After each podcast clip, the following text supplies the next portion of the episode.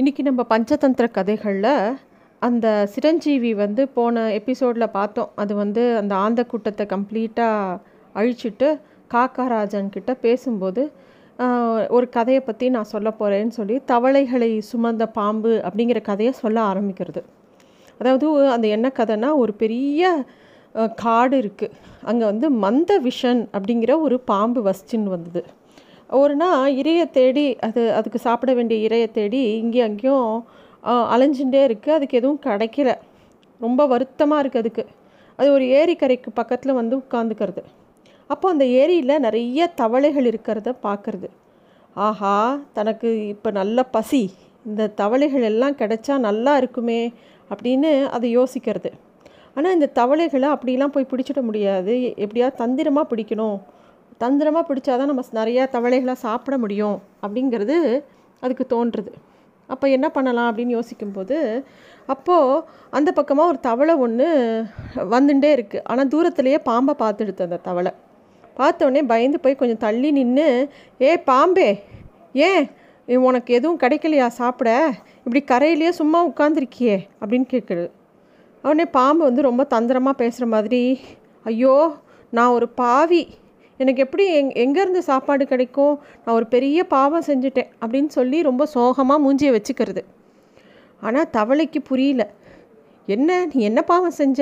அப்படின்னோடனே இல்லை இன்னைக்கு கார்த்தால் என்ன ஆச்சுன்னா நான் வந்து இறை தேடி சாப்பாடு தேடி இப்படியே அலைஞ்சுட்டே இருந்தேன். அப்போது ஒரு தவளை குறுக்க போச்சு. சரி நான் அதை பிடிக்கலான்னு அது பின்னாடியே போனால் அது வந்து ஒரு புதருக்குள்ளே போய் ஒளிஞ்சின்றது. நான் வந்து அதை தேடிட்டு அந்த புதர்கிட்ட போனால் அங்கே வந்து ஒரு பிராமணன் குளிச்சுட்டு இருந்தான். அவனோட பையன் வந்து அந்த புதருக்கு பின்னாடி விளையாடின்னு இருந்தான். அவன் பையன் தான் விளையாடுறான்னு எனக்கு தெரியாமல் தவளை தான் இருக்குன்னு நினச்சி அந்த பா பிராமணனோட குழந்தைய பிள்ளைய நான் அப்படியே கடிச்சிட்டேன். அதில் வந்து அந்த பையன் இறந்து போயிட்டான். அதனால் இந்த பிராமணனுக்கு ரொம்ப கோவம் வந்து என்னை சபிச்சிட்டான். என்ன சபிச்சான் தெரியுமா? இனிமே நீ வந்து உனக்கு இரையே கிடைக்காது. அப்படியே தவக்கலையெல்லாம் நீ உனக்கு பிடிச்சின்னு வந்த நீ இனிமேல் தவக்கலைக்கு சேவை பண்ணி தான் வாழணும் அப்படிங்கிற மாதிரி ஒரு சாபம் கொடுத்துட்டான். அது மாதிரி எனக்கு சாபம் பழிச்சிடுத்து நான் இந்த ஏரிக்கரைக்கு வந்து தவளைகளுக்கு சேவகம் பண்ணுறதுக்காக காத்துட்டுருக்கேன் இனிமே என்னால் தவளையை சாப்பிட முடியுமான்னு கூட தெரியல அப்படின்னு அந்த பாம்பு சோகமாக சொல்கிறது அந்த தவளை வந்து அந்த பாம்பு சொல்கிறது எல்லாம் உண்மை அப்படின்னு நம்பி அந்த பாம்பு பெற்ற சாபத்தை பற்றி தன்னோட தவளை கூட்டத்தில் போய் எல்லார்கிட்டேயும் சொல்கிறது அது தவளைகளுக்கெல்லாம் ஒரு ராஜா தவளை ராஜா ஒருத்தன் இருக்கான். அவன்கிட்டயும் இந்த விஷயத்த சொன்னோடனே அந்த தவளராஜா அந்த தான் எங்கே ஒளிஞ்சிட்டு இருந்தானோ அந்த பாம்புக்கு பயந்து அங்கேருந்து வெளியில் வரான்.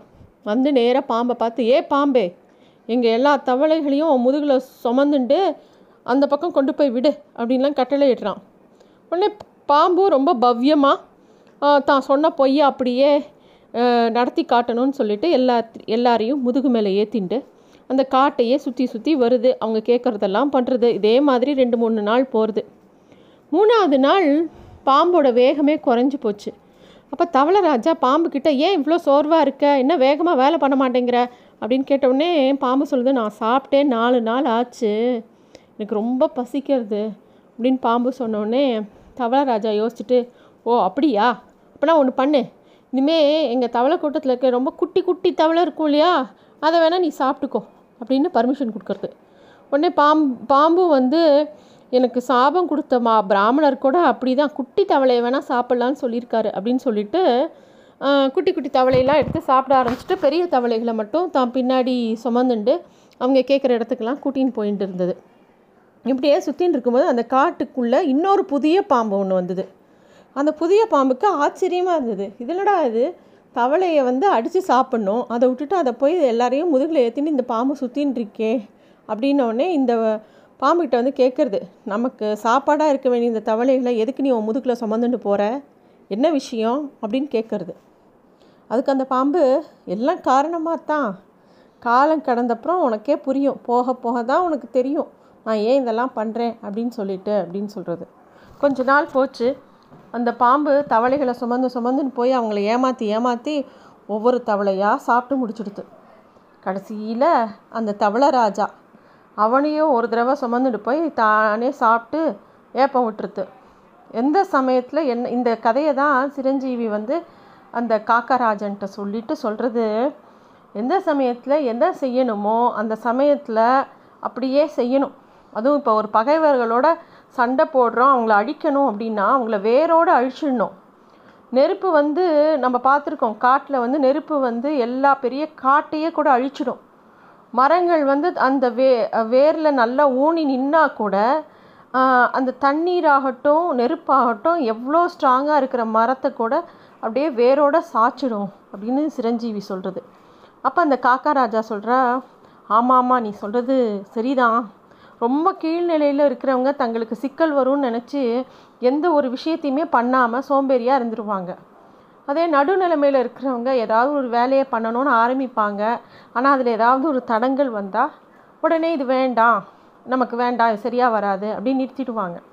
அதே மேல்நிலையில் இருக்கிறவங்க எவ்வளோ பிரச்சனை வந்தாலும் எவ்வளோ தடைகள் வந்தாலும் அவங்க எந்த காரியத்தை எடுத்தாங்களோ என்ன கோல் செட் பண்ணியிருக்காங்களோ வாழ்க்கையில் அதை நோக்கி போய்கிட்டே இருப்பாங்க. அதுதான் சரியான வழி அப்படின்னு அந்த காக்கா ராஜா சொல்கிறது அது மட்டும் இல்லை அந்த காக்கா ராஜா வந்து சிரஞ்சீவியை ரொம்ப பாராட்டுறது. நீ இல்லைன்னா இந்த ஆந்த கூட்டத்தை ஜெயிச்சிருக்க முடியாது. நீ வந்து ரொம்ப நல்லா வேலை பண்ணின. அதாவது சண்டையில் ஆயுதத்தை வச்சு ஒரு ஆளோட சண்டை போடும்போது ஒரு ஆளோட தான் நம்ம சண்டை போட முடியும். அதே புத்தியால் சண்டை போட்டோன்னா ஆயிரம் பேரை கூட அழிச்சுடலாம். அதைத்தான் நீ பண்ணியிருக்க அப்படின்னு சொல்லி அந்த சிரஞ்சீவிங்கிற காக்காவை அந்த காக்கா ராஜா ரொம்ப பாராட்டித்து. அதுக்கு சிரஞ்சீவியும் சொல்கிறது நீங்கள் அரசன் நீங்கள் என்னை ரொம்ப புகழறீங்க. ஆனால் நீங்கள் கொடுக்குற இந்த உற்சாகம் தான் எங்கள் என்னை வந்து நிறைய நல்ல விஷயங்கள் பண்ண வச்சது. உங்களை மாதிரி இருக்கிறவாளுக்கு எப்பயும் பகவான் துணை இருப்பார் அப்படின்னு சொல்லிட்டு உங்களோட நம்பிக்கையாலையும் உங்களோட சப்போர்ட்னாலையும் தான் நான் இத்தனை விஷயமும் பண்ணேன்னு அந்த சிரஞ்சீவி காக்காவும் சொல்கிறது அப்புறம் அந்த காக்கா ராஜா அதே மரத்தில் இருந்து ரொம்ப நாள் ஆட்சி புரிஞ்சுண்டு வந்தது. இனிமேல் பஞ்சதந்திரத்தில் இதோட மூணாவது தந்திரம் முடிஞ்சு போச்சு. நாலாவது தந்திரம் அப்படிங்கிறது என்ன அப்படின்னா சப்தஹானி அப்படின்னு அர்த்தம். மூன்றாவது தந்திரம் வந்து சந்தி விக்கிரகம்ங்கிறது நமக்கு தெரியும். இப்போ இந்த நாலாவது தந்திரம் என்ன அப்படி அர்த்தம் அப்படின்னாக்கா ஒரு அது அதை பற்றின ஒரு நெடுங்கதையை சொல்ல போகிறார் இந்த நாலாவது தந்திரத்தை பற்றி அதுக்கு அர்த்தநாசம் அப்படிங்கிற ஒரு பேரும் உண்டு. இப்போ விஷ்ணு சர்மா அந்த இளவரசர்கள்ட்ட அந்த நாலாவது தந்திரத்தை பற்றி சொல்கிறார் என்ன சொல்கிறாருன்னா இளவரசர்களே எவ்வளோ பெரிய துன்பம் வந்தாலும் எவன் ஒத்தன் தன்னோட அறிவை இழக்காமல் தா புத்தியை யூ கொஞ்சம் கூட இழக்காமல் இருக்கானோ அவனே முதலை முதலைக்கிட்டேருந்து விடுபட்ட குரங்கு மாதிரி மீழ்வான் அப்படின்னு ஒரு கதையை சொல்ல ஆரம்பிக்கிறார்.